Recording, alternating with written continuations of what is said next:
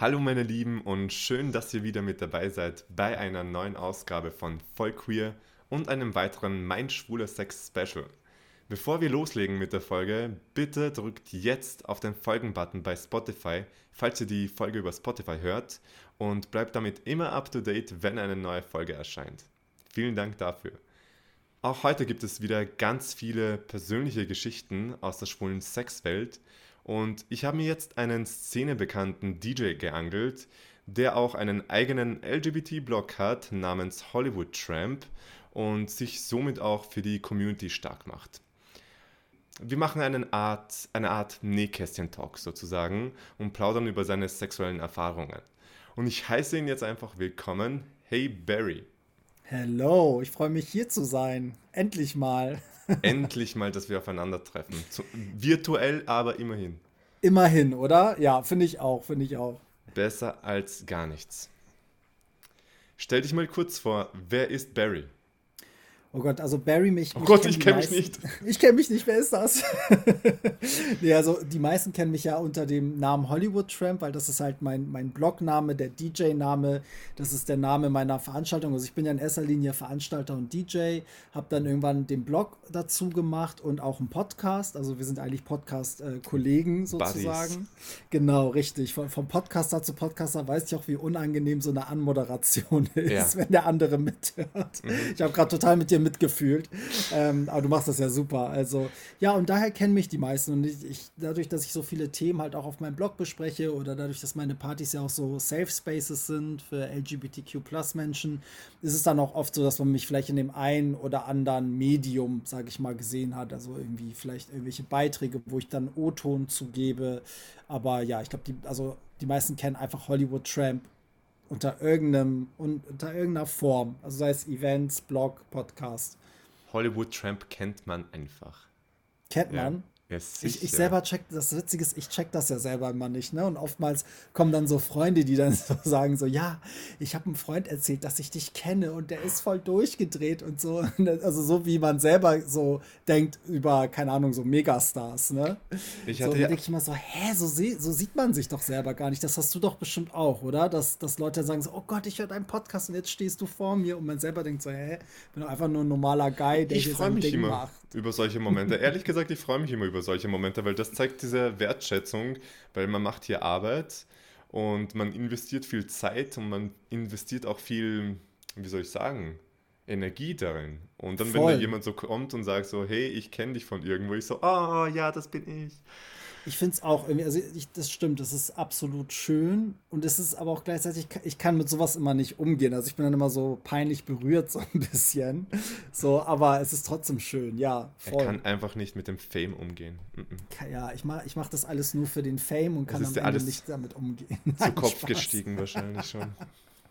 Aber ich hatte ja nicht die Ehre, dich kennenzulernen letzte Woche in Mannheim, beziehungsweise zu Halloween in Mannheim. Tja, das stimmt, ja. Das wollte ich nur noch mal gesagt haben hier. Ja, ich hätte eigentlich da ja aufgelegt, war, lag aber flach und musste äh, alle Halloween-Termine canceln. Das waren irgendwie Bremen und Mannheim und äh, oh, das, also wer mich kennt, weiß, ich glaube, ich habe in, in den letzten zehn Jahren vielleicht einen Gig canceln müssen. Äh, beziehungsweise ich bin einfach nicht aufgetaucht, weil ich K.O.-Tropfen yeah. abgekriegt habe und einfach im Krankenhaus lag. Aber Jetzt. sonst bin ich, ja, so vor Jahren war ah, das. Okay. Aber okay Jetzt, äh, also ich lag so flach, das ging nicht. Sonst bin ich immer so ein mhm. Typ, der durchzieht. Also ich stand auch schon mit Fieber da und so, aber das, das ging nicht mehr. Also wenn das nicht die perfekte Überleitung ist, das flachgelegt flach sein, ja, das Flachliegen, wenn das nicht die perfekte Überleitung zum Thema ist, dann weiß ich auch nicht. Und deswegen, ähm, was ist so für dich das Schöne dran, flachgelegt zu sein? Also Sex mit einem Mann zu haben? Das Schöne an, an Sex finde ich, ähm, ist, also es ist so auf mehreren Ebenen. Ne? Ich finde, Sex ist so vielschichtig. Also es ist ja nicht nur das Körperliche oder nicht nur diese körperliche Befriedigung, sondern mhm.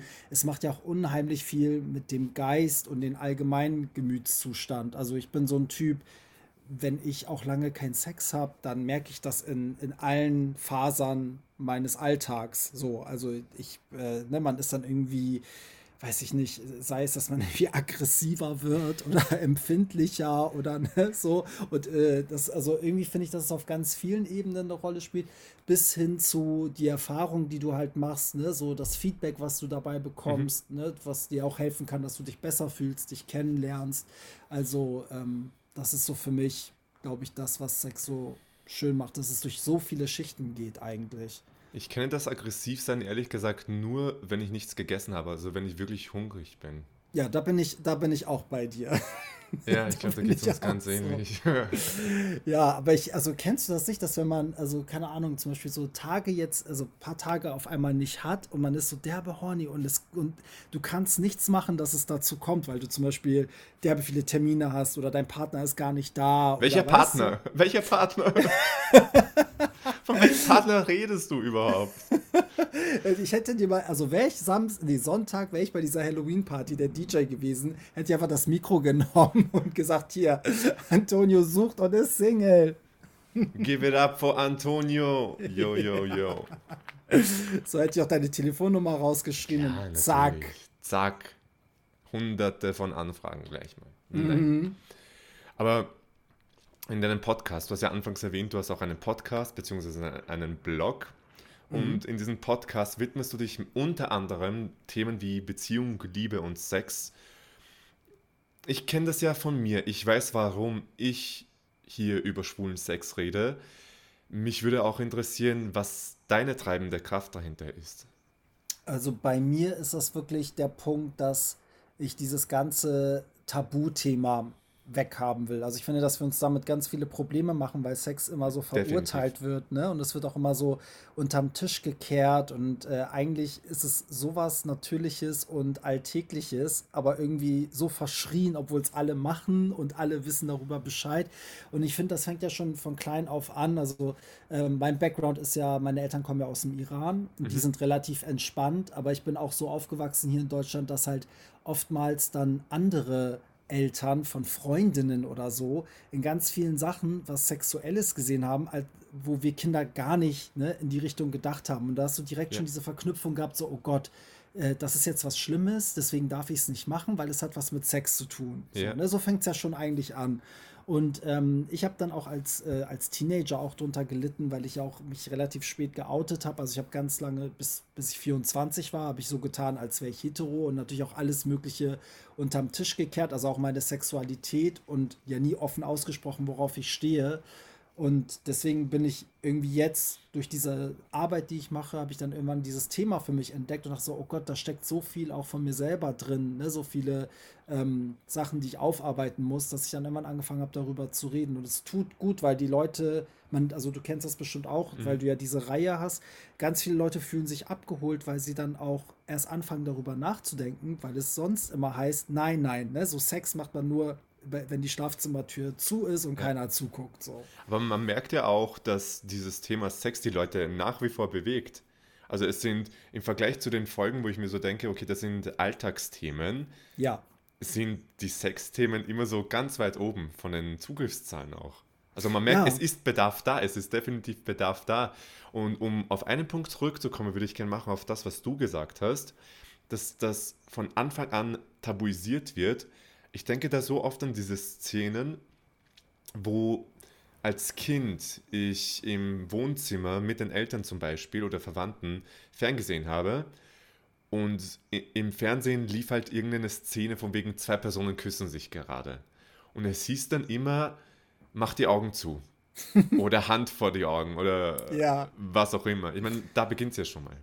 Ja, ja, und also es war bei mir genauso. Ne? Also ich konnte meine Eltern alles fragen, aber das sind so Verhaltensmuster, die halt Eltern so an den Tag gelegt mhm. haben. Ne? So, und dann auch als Teenager war es mir dann auch irgendwie unangenehm, wenn man dann so 16, 17 war und hat mit seinen Eltern noch irgendwie was geguckt und dann wurde auf einmal irgendwie geblasen oder so, weißt du? Und man war so, oh scheiße. Scheiße, was mache ich jetzt?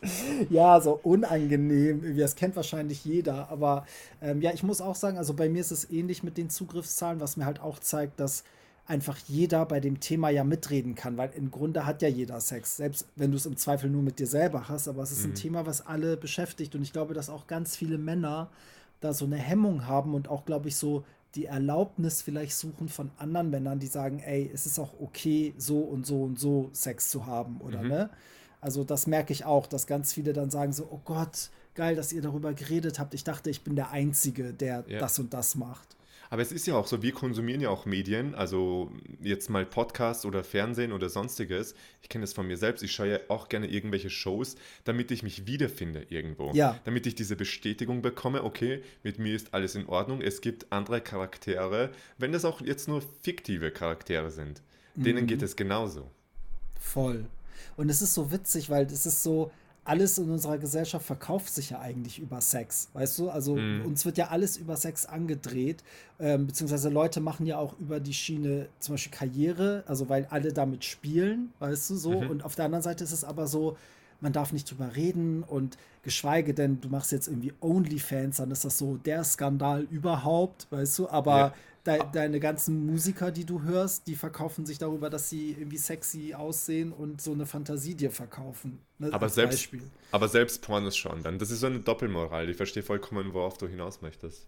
Ja, es ist eine Doppelmoral auf jeden Fall.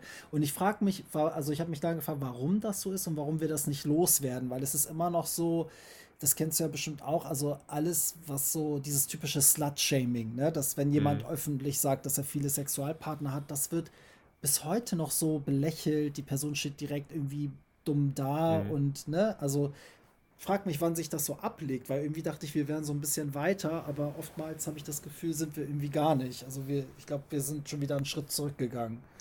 Deswegen gibt es Leute wie Barry von Hollywood Tramp.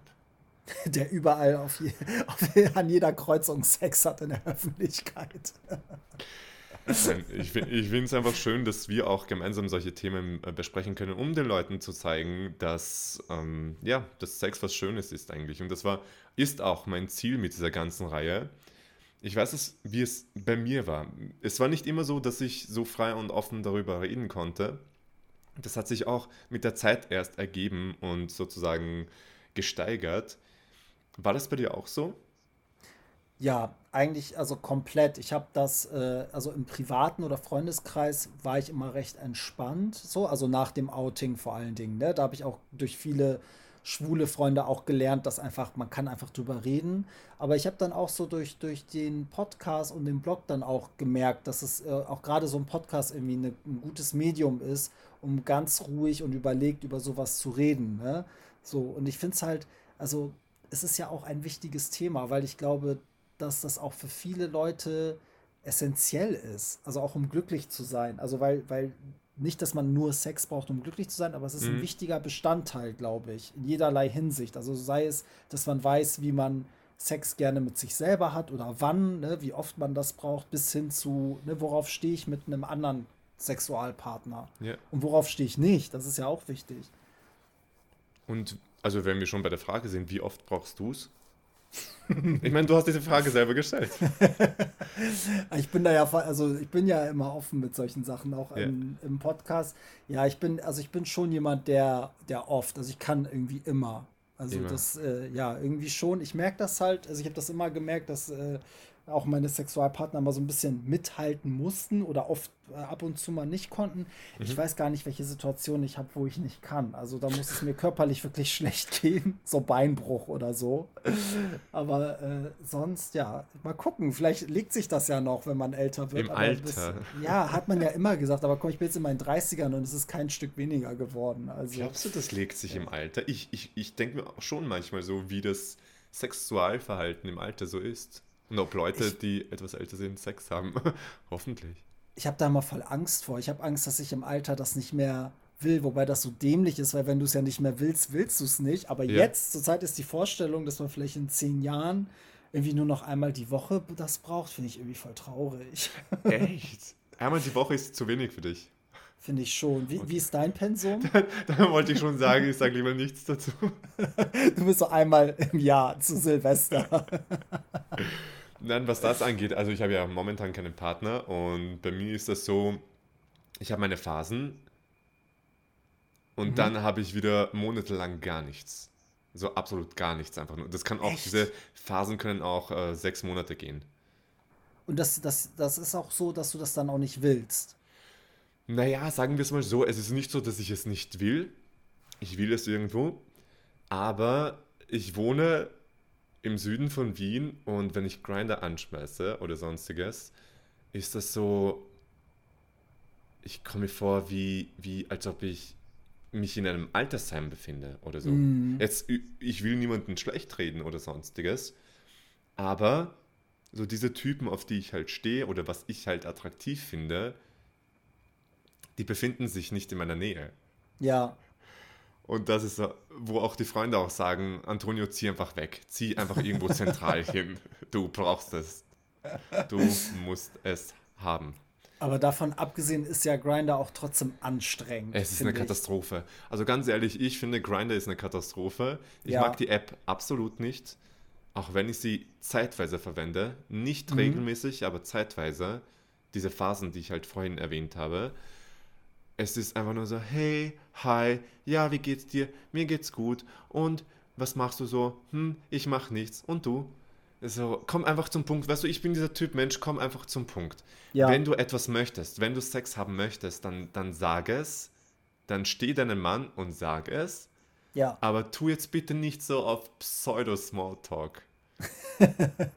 ja, aber es stimmt schon, weil du verschwendest eigentlich auch derbe viel Zeit dort, ne? Weil das Ding ist ja, würdest du die Person irgendwie im echten Leben sehen, sagen wir mal auf einer Party, dann würde man sich ja sofort optisch abchecken und sagen, okay, der gefällt mir. Dann würde man miteinander reden und merken, okay, ne, Gestik, alles, wie riecht der, wie redet der, wie gibt mhm. er sich.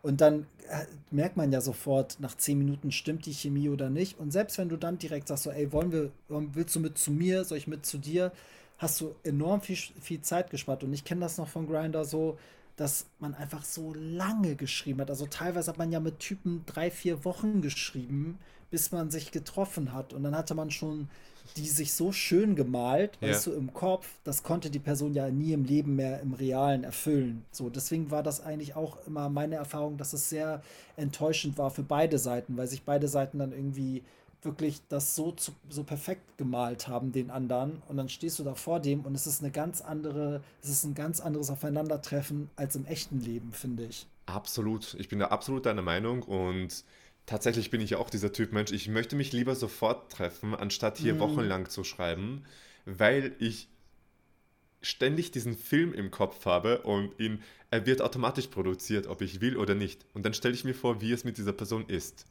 Genau, genau. Absolute Katastrophe und ich kann diesen Film nicht abstellen. ja, aber ich weiß, was du meinst. Also ich, ich finde auch, dass man im, im echten Treffen relativ vieles ja auch sofort abhaken kann. Weißt mhm. du, das ist ja, da klärt sich einfach so vieles sofort und kein Mensch wird ja die Sachen, die nicht schön sind, bei Grinder präsentieren. Ja. Weißt du, das macht ja keiner. Ja, aber das ist auch generell das Problem nicht nur von Grinder. Ich würde auch sagen, dass es generell mit sozialen Medien zu tun hat, dass alles irgendwie versch äh, verschönt, verschönt dargestellt wird. Ja, das genau zum einen so und aber auch eben umgekehrt, dass wenn du im echten Leben die Person triffst und die ist super heiß und hat zum Beispiel nur einen Arm. Weißt du, das kann ja, ja. sein, dass sich das überhaupt nicht juckt, ne? weil die Person dich trotzdem irgendwie abholt, so die mhm. Chemie stimmt. Während du auf Grinder würde jemand ein Foto mit nur einem Arm reinstellen, würdest du dann vielleicht aus Prinzip sagen, nee, will ich nicht. So, weißt du, obwohl das in der Realität ja. ganz anders sein könnte. Also das ist so, es ist alles verfremdet, habe ich immer das Gefühl. Ja, und ich denke da oft, was Sex angeht. Ein bisschen mhm. spinne ich die, spinne ich das Gespräch jetzt ein bisschen weiter. Ich würde gerne zum Thema erste Male kommen. Mhm. Und das ist ja auch so oft von den Vorstellungen her, wie wir vorhin besprochen haben, wie wir vorhin besprochen haben, also es gibt diese Vorstellungen, wenn ich mit jemandem schreibe und dann trifft man sich Wochen später und die Realität ist dann meistens anders und genauso verhält es sich, zumindest aus meiner Sicht, bei dem Thema erste Male. Denkt man sich so, okay, das wird so und so aussehen, das wird so und so schön, weil man kennt das ja auch aus den Pornos wie das ähm, unter Anführungszeichen funktioniert. Und da denke ich mir, ups, das ist dann doch ein bisschen anders, als man es sich gedacht hat, das erste Mal. Wie war, war das bei dir so? Ja, pff, absolut. ähm, ähm, also ich weiß nicht, ich musste sogar, also das ist sowieso traurig, sowas zu sagen oder dass man das überhaupt durchlebt hat, aber ich habe es mir echt tatsächlich zum Geburtstag gewünscht. Kannst du dir das vorstellen? Ach, krass, das Nach ist ja zwei clever. Jahren Beziehung. Nach zwei Jahren Beziehung. Wie? Ja, Echt? Also Ja. ihr hattet in der Beziehung vorher keinen Sex? kein Sex. Ach, und dann hast du, aber wie kommt das? Also weil der, dein Partner nicht wollte oder? Ich habe ja extra gewartet. Ich habe ja davor keinen Sex gehabt. Also ich wollte nicht, ich wollte sagen außerehelich. Ich wollte nicht außerhalb einer Beziehung Sex haben das erste Mal. Mhm. Und bin quasi jungfräulich in diese Beziehung reingegangen. Ah, okay, aber ihr habt schon in den zwei Jahren andere Sachen gemacht. Ähm, Oder war es komplett enthaltsam? Ich finde es super spannend, deswegen frage ich, ich will jetzt gar nicht der Interviewer werden. nee, nee, nee, nee, nee. Also so Podcaster gegen Podcaster gerade. Wirklich, ne? Schlimm. Also das war, das kann, konntest du an einer Hand abzählen quasi, was passiert ist. Mhm. War das bei dir auch so? Also bitte sag, dass das andere Leute auch erlebt haben, weil ich fühle mich so alleine mit diesem Anliegen.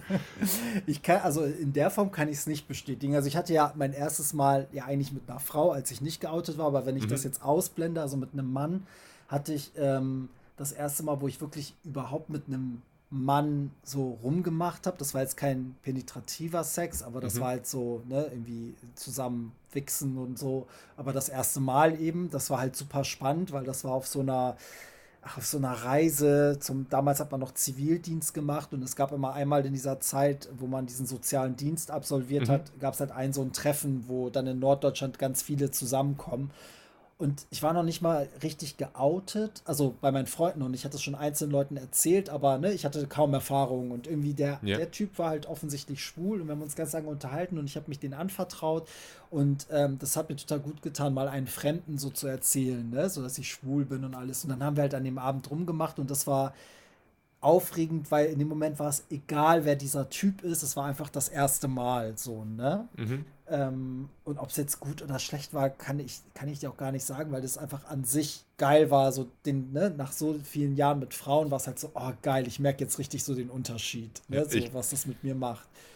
Ich bin mir Aber- auch nicht sicher, ob man erste Male überhaupt mit anderen Malen vergleichen kann oder sollte. Weißt du, was ich Ja, meine? ja, voll. Aber das erste Mal so, so penetrativer Sex, sag ich mal, ähm, das war mit meinem ersten Freund dann und das war schon cool. Also das war so, ich glaube, da waren wir dann auch, also wir haben es nicht von Anfang an gemacht, aber so nach einem Monat, wobei vorher alles andere lief und nach einem Monat war es dann halt so auf Vertrauensbasis. Nach einem Monat, wow. ja, Ich bin ein bisschen neidisch. Jetzt bin ich ein bisschen neidisch. So, und dann, und dann war aber, also ja, das war cool. Also das, da ist jetzt auch nichts schiefgelaufen oder so. Also Mhm. da, da kann ich jetzt gar keine Horrorgeschichte erzählen. Also eigentlich war das so klassisch halt, ne? So noch sehr vorsichtig und naja, Hauptsache man hat es dann irgendwie gemacht und so Mhm. und ja. Ich will hier die Dirty Deeds einfach auf den Tisch, okay? Sex Ja, die- sells. Die, die findet man nicht bei meinem ersten Mal. Das war alles äh, nicht so, nicht so dirty. Wo findet man die sonst? Oh Gott, die findest du dann Jahre später wahrscheinlich, also nach meiner, nach meiner ersten Beziehung, so da, da, als ich dann irgendwann so eine Auslebephase hatte, da habe ich dann halt mehr gemacht. Aber ich war auch nie der Typ, also ich war nie so der One-Night-Stand-Typ und ich Mhm. war auch nie der Typ, der sich dann jeden Abend über Grindr einen anderen klar gemacht hat. Also ähm, so gesehen hält sich das in Grenzen. Also irgendwann haben wir mal versucht, im Podcast zu zählen und ich konnte das gar nicht aufzählen, weil das war gar nicht so viel. Also es war Mhm. unter 50 verschiedene Männer oder so. Also, ja, da bin, also, da bin ich auch genau bei dir. Unter Ja, 50. also ganz viele sind schockiert, sagen, oh Gott, so wenig. Aber ich Ja. denke immer so, ich finde das gar nicht so wenig, weil ich war ja auch siebeneinhalb Jahre in einer Beziehung, war dann so ein, so ein halbes Jahr Single und bin ja jetzt seit vier Jahren wieder in einer Beziehung. Mhm. Also da frage ich mich, wo diese, wie ich hätte auf 100 kommen sollen, wenn ich vorher auch nicht mal geoutet war, weißt du? Ja, so. ja. Aber ich finde das schön zu hören, einfach so, dass man medial wird ja immer, werden schwule Männer immer so präsentiert, als ob sie ständig Sex hätten oder mit jedem Sex hätten. Und ich finde es gerade so richtig erfrischend zu hören, dass das nicht immer der Fall ist. Nee, nicht immer, stimmt. Ja, also es ist halt dieses Klischee, ne? Also wir, wir verkaufen das ja auch oft so, weil wir so offen sind mit Sex und dann dichten die Leute, glaube ich, oftmals auch da rein, dass wir halt, ne, alle so viel Sex haben. Und ich glaube, dass auch diese ganze HIV-Geschichte damals dazu beigetragen hat, ne? Dass es halt so generell so einen Stempel gab für den schwulen Mann, Genau. dass der ne, ganz viel Sex und immer ungeschützt und dreckig und äh, so, das war ja so das Bild so Ende der 80er. Aber ähm, ich, also wenn ich in meinen Freundeskreis gucke, das ist genauso durchmischt wie bei den Heteros. Also ich habe Freunde, die sind fast schon asexuell, die haben gar kein Interesse dran und ich habe Freunde, die haben jeden Abend einen anderen im Bett. Ja. Ist bei dir wahrscheinlich ähnlich, oder?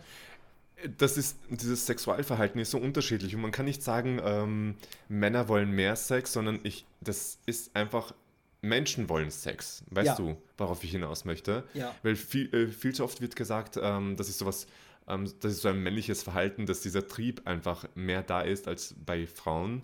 Mhm. Und ich denke mir einfach nur so, das ist kompletter Bullshit. Total. Ich kenne auch so, ich habe so viele Frauen getroffen, die, wo ich keinen Unterschied sehe, weißt du, die genauso, sag ich mal, rallig sind oder verzweifelt, dass sie viel öfter wollen als der Partner oder ne, irgendwie was Neues ausprobieren wollen, was der Partner nicht will oder viel versauter Ja. sind, als ihr, ihr Partner das will. Mhm. Aber das Bild in der Gesellschaft ist immer so, ja, die Männer sind die Versauten und die armen Frauen, die dann hinhalten müssen. So, ne? Das, das, Ja. So wird es halt oft dargestellt. Ähm, was ich schade finde, weil ich finde, das nimmt auch der Frau so diese Selbstbestimmtheit. Ne? Das ist immer so, Mhm. als wäre sie von dem Mann abhängig. Aber ich kenne sehr viele Paare, wo wirklich das Sexleben in der Hand der Frau auch liegt. Also, dass sie die, die dominante Person einfach Ja. ist. Definitiv. Und ich finde, wir sind zum Zeitpunkt gekommen, wo es Zeit ist für ein kleines Kartenspiel. Mm, Jetzt kommen die versauten Fragen einfach. geil. Geil. Stichwort geil. Was haben wir da für eine Frage? Okay, das ist auf mich bezogen. Weil auf jeder Karte, die ich ziehe, sind zwei Fragen drauf. Und die eine Frage ist, wie si- signalisierst du mir, dass du dich sexuell zu mir hingezogen fühlst? Die Frage lassen wir jetzt mal aus Okay. und gehen zur zweiten Frage. Auf welche deiner sexuellen Fertigkeiten bist du besonders stolz? Fertigkeiten, was, was ist damit denn jetzt gemeint? Also Personen, die ich im Bett hatte oder? Nein, äh, so ich glaube, damit ist gemeint, ob du wirklich gut blasen kannst, ob du wirklich gut ähm, ficken kannst, ob du was auch immer. Okay. Also ich glaube, ich kann gut küssen und ich finde es cool, dass ich so oft und so lange kann. Mhm, Da bin ich, da bin ich immer stolz auf. Da bilde ich mir mal ein bisschen was drauf ein. Ja, aber so sollte auch sein. Ich finde, ja, man sollte viel oft öfter darüber reden, was man so an sich selbst gut findet oder was man glaubt, äh, gut zu können. Weil das hat ja, Ja. nichts mit egoistisch sein zu tun oder eingebildet sein. Voll. Also ich weiß ja auch, was ich nicht kann oder nicht gerne mache oder so. Mhm. Und genauso hast du recht. Muss man eigentlich auch mal sich hinsetzen und sagen, ey, das kann ich. Ja, genau, sich so auf die Schulter einfach mal zu klopfen. Ja, ja. Absolut. Ach ja, so viele Fertigkeiten. so viele Fertigkeiten. Are you ready for the next one? Ja, absolut. Oh, das ist immer so. Da, da graben wir jetzt ein bisschen in der Vergangenheit herum. Das lieben wir Journalisten nämlich ganz besonders. Was hättest du dir in früheren Beziehungen sexuell gewünscht, das aber nicht erfüllt wurde? Ich sag's gleich, was meins war, das war penetrativer Sex. Und du? Bei mir war es, also das Ding war, dass in meiner längsten und ersten Beziehung Ja. ähm, also wir beide eher Tops sind, sage ich mal. Mhm. So, wobei bei mir ist, also ich habe auch mal so wie du so Phasen, Mhm. aber es hängt von der Person ab. Also das war mit meinem damaligen Partner hatte ich da nicht so Bock drauf. Aber es gab auch schon mal ein, zwei Männer, die ich getroffen habe, wo ich selber dachte so, oh, jetzt habe ich komischerweise, bei dem kann ich mir das gut vorstellen, äh, passiv zu sein. Mhm. So, und das war natürlich so in der vorherigen Beziehung so ein Problem, wenn beide Tops sind, weißt du, dann ist Ja. es halt, ist es schwierig, so ein bisschen. Und das hätte ich mir halt gewünscht, dass das irgendwie äh, passender gewesen wäre, weil dann wäre das Sexleben wahrscheinlich auch besser gewesen. Ja. Es sind Aber so, nee, so, so war es halt immer ein Kompromiss, ne? So, Mhm. so. Und äh, ich finde es auch ätzend, wenn die passive Person das nicht lebt. Weißt du, die, die muss das schon wollen und fühlen und geil finden und nicht so, ah, okay, ich mache es dir zuliebe. Das spürt man einfach. Das spürt man. Sowas spürst du einfach als Sexpartner. Wenn du wirklich einfühlsam bist, dann spürst du sowas. Voll. Genau, und deswegen mache ich das auch nur, wenn ich diese Phase habe, wo ich Bock drauf habe. Weil ich denke, so, wenn ich passiv bin, dann, ne, dann will ich das auch, dann fühle ich das auch. Mhm. Ähm, aber wenn ich das jetzt nur mache, weil der, die Person das will, dann, glaube ich, merkt die auch, dass ich so nicht so richtig bei Mhm. der Sache bin. Definitiv. Und ich mag auch, was du anfangs erzählt hast, von wegen, dass ähm, jede Person, jedes potenzielle Sexualpartner etwas anderes in dir auslöst. Quasi, ich, ich sehe das genauso. Also es ist genauso bei mir. Jeder Typ Mann oder jeder Mann löst etwas anderes in mir aus. Bei dem einen denke ich mir so, okay, da wäre ich lieber aktiv. Bei dem anderen denke ich mir Mhm. so, okay, da kann ich mir eher vorstellen, passiv zu sein. Das Ja, ist ganz komisch. Jeder Mensch betätigt irgendwie so einen anderen Schalter in mir. Voll. Und ich finde, das ist ja generell im Leben so. Ne? Also ich habe, also ich finde auch jeder Freund oder jede Person, auf die du triffst, bringt so eine andere Seite auch von dir hervor. Mhm. Du, mit dem einen bist du so ein bisschen ruhiger, mit dem anderen sehr verspielt. Ja. Yeah. Muss man aber für sich selbst dann herausfinden. Ich finde, das finde ich ist das Schwierige. Was reicht mir zu welchem Anteil, damit ich mit jemandem eine Beziehung eingehen kann? Mhm. Weil wenn ja. jemand jetzt nur verspielt ist die ganze Zeit oder die, die andere Person jetzt nur ruhig ist die ganze Zeit, das wäre zum Beispiel für mich zu wenig. Ich mag, ich mag irgendwie alles sein. Ich mag meine albernen Momente haben, ich mag auch meine ruhigen Momente haben, ich mag meine Klugscheißer-Momente haben und alle anderen Momente. Ja, ich finde das aber, ich finde das schön, was du sagst, weil ich finde, dass das am schönsten ist, wenn du immer dann das in dir zeigen kannst, was du gerade fühlst und dafür nicht verurteilt wirst vom Partner. Mhm. Weißt du, dass der halt alle diese Facetten halt auch akzeptiert und mitnimmt. So, das versuche ich immer anderen gegenüber, ne? Dass ich dann auch denke, so, oh, okay, jetzt hat er seine fünf Minuten, aber lass ihn. Das ist irgendwie auch süß. Ja. So. Und ich glaube, das ist genau das, was Liebe im Endeffekt ausmacht. Also wir kommen jetzt vom Thema Sex zu Liebe, ganz kurz.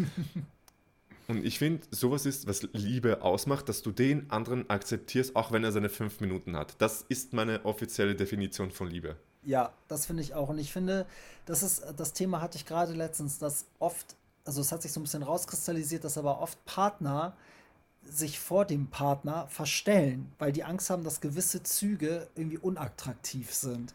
So, und das finde ich so schlimm, mhm. wenn, wenn es so Leute gibt, die sagen, oh nee, ich gehe mit meinem Partner irgendwie nicht in den Club, weil ich mag vor dem nicht tanzen. Oder was ganz oft in der schwulen Szene ist, dass dann ja irgendwie die Angst haben, dass das, was sie jetzt machen, zu weiblich ist und das dann den Partner abturnt, weil der ne, nicht so einen weiblichen Partner haben yeah. will und so.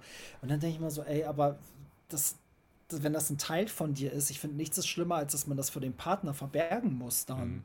Dann ist es aber nicht wirklich ein Partner fürs Leben. Also nee, ganz ehrlich. Also sehe ich auch so, ja, finde ich auch. Ja, das sollte definitiv nicht sein, dass man Angst hat, Seiten am Partner zu zeigen. Ich kenne das aber tatsächlich beim Anfang vom Daten, wo ich mir so, so, die Frage stelle, okay, welche Seiten an mir darf ich sofort zeigen und welche Seiten sollte ich lieber ein bisschen hinauszögern, damit es nicht falsch rüberkommt, weißt du? Ja, aber das ist ja eigentlich nur clever, weil ich finde, das Daten ist ja auch wie ein Bewerbungsgespräch. Also ja. kein Mensch würde ja auch beim Bewerbungsgespräch irgendwie sein, seine schlechte Seite zeigen. So, das ist, also ich habe auch bei allen Dates am Anfang oder auch wenn ich jetzt gucke, wie mein Freund, wie wir uns beide am Anfang gegeben haben, natürlich von der allerbesten Seite, ne? Mhm. So, also das, äh, ich bin da genauso wie du. Also ich verkneife da auch noch ein paar Sachen. Trotzdem sage ich mir, wenn diese andere Seite irgendwann kommt und ja. er das nicht, nicht akzeptieren kann, dann ist das auch nichts. Absolut, absolut. Also entweder du nimmst mich als Komplettpaket oder gar nicht. Ja, finde ich auf absolut richtig. Mhm. Ich liebe dieses Gespräch absolut, wollte ich dir nur mal gerade gesagt haben, weil es ist so flüssig und ich komme einfach auch ein bisschen von diesen Fragen ab, die ich eigentlich stellen wollte, aber es ergibt sich so natürlich. Das ist doch schön, mir macht es auch schön. super Spaß. Mir, mir auch total. Aber leider kommen wir auch schon zum Ende ein bisschen, ja. Unfassbar, oder? Unfassbar. Das geht immer so zack. Zack. Und fertig. Immer wenn es schön ist. Ist so. Ist so. Zum Ende möchte ich den ZuhörerInnen immer so ein bisschen was mitgeben. Also ich sage immer so schön Toolbox dazu. Also quasi den Leuten ein Werkzeug in die Hand zu geben, wie sie mit dem Thema Sex umgehen können. Mhm. Und ähm, da würde es mich interessieren, für viele Männer, die Sex mit Männern haben, die haben ja Schwierigkeiten, Sachen anzusprechen. Also wenn sie sich jetzt etwas wünschen sexuell oder wenn sie etwas mhm. Neues ausprobieren möchten. Ähm, was rätst du den Leuten? Wie geht man sowas an oder wie gehst du sowas an? Also ich finde ich sage, das A und O ist wirklich Kommunikation. Also ich, man muss einfach kommunizieren und sagen, was man will und was man nicht will. Da führt eigentlich kein Weg dran vorbei. Und eigentlich sollte die Person auch daran interessiert sein. Also ich weiß, dass man oft denkt, oh, jetzt will ich hier kein Fass aufmachen oder ich will ne, mhm. nicht so ein Drama machen oder so.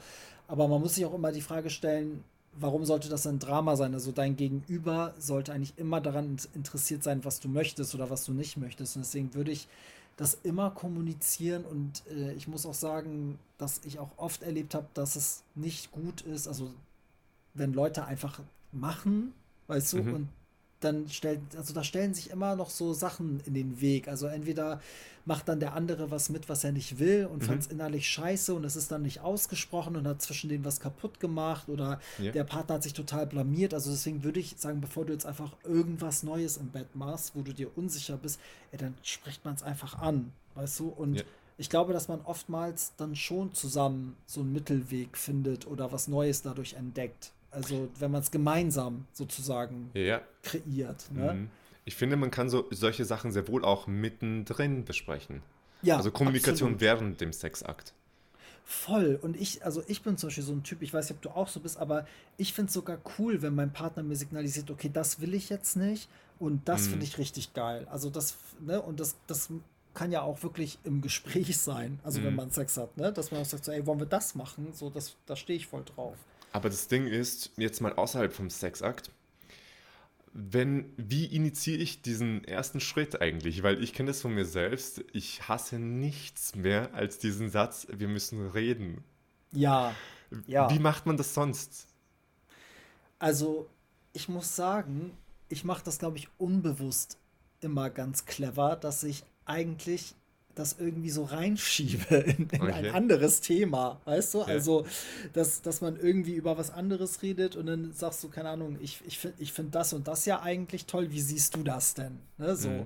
Ähm, und dann kommt man ja schon zum Gespräch eigentlich und dann ist man schon in dem Thema drin. Man kann ja auch das Gespräch in Richtung Sex allgemein führen und dann dahin führen, wo man eigentlich hin will. So, okay. aber ich würde, glaube ich, bei so einem Thema, ich finde, das muss in einer posit also es muss in so einer positiven Schale sein. Also ich würde auch nie, so wie du sagst, sagen, oh, ich muss mit dir reden. Schrecklich, hör auf. Du, ja. Ich, ich kriege Gänsehaut ja schon. so, das ist immer, ne, das ist immer gleich so, okay, wir haben ein Problem. So, das ist dann so negativ genau. behaftet, genau. aber ne, man könnte ja generell über Sex reden und dann immer sagen so, ey, ich, ich hätte zum Beispiel voll Bock, das und das zu machen. Oder ich hatte das mhm. mal und das war voll cool. Wie findest du das denn? Also ich würde das immer positiv verpacken. So und nie als Problem eigentlich. Weil es soll ja auch was sein, was Spaß macht. Ja, ja, definitiv. Also ich sage mal, der beste Sex ist der, mit dem du reden kannst, beim Sex lachen kannst, weißt du, also wo du einfach alles machen kannst, wo das, du dich frei fühlen kannst. Das finde ich auch schön, was du sagst, dass man während man Sex hat, also nicht während, also doch irgendwo auch schon während, dass man ein bisschen lachen kann. Ja, also wenn was schief geht, dass man auch ja. zusammen darüber lachen kann. So. Ja. Also, ne, irgendwie die Chemie muss da einfach stimmen. Und ich glaube, ja, das Beste ist generell immer im Leben. Einfach ehrlich sein und wenn man was möchte oder bestimmte Begierden hat, dann einfach offen auf den Tisch damit, finde ich. Offen auf den Tisch. So wollen wir das. Und so offen war auch unser Gespräch, finde ich, für das ich mich ganz herzlich bedanken möchte bei dir. Es hat mega Spaß gemacht. Ich habe mich zu bedanken. Ich fand es richtig, richtig. Äh, ich fand es richtig. Was, mir fehlen die Worte, merkst du? Ich weiß gar nicht, was, wie ich es umschreiben soll. Also ich fand es irgendwie schön, lustig, offen. Nee, richtig cool, wirklich. Ja, definitiv. Und ich bin auch, wie gesagt, ein bisschen von meinen Fragen abgekommen, weil, weil das Gespräch einfach sich so flüssig entwickelt hat. Und ich hoffe auch, dass das den ZuhörerInnen gefallen hat und dass wir euch ein klein wenig inspirieren konnten, euer Sexleben ein bisschen offener anzugehen. Falls ihr die Folge über Spotify hört, dann klickt jetzt sofort auf den Folgen-Button, damit ihr immer up to date bleibt. Ansonsten bleibt mir nur noch zu sagen, vielen lieben Dank und bis zum nächsten Mal, nächsten Sonntag bei einer neuen Ausgabe von Voll Queer und einem weiteren Mein schwuler Sex Spezial.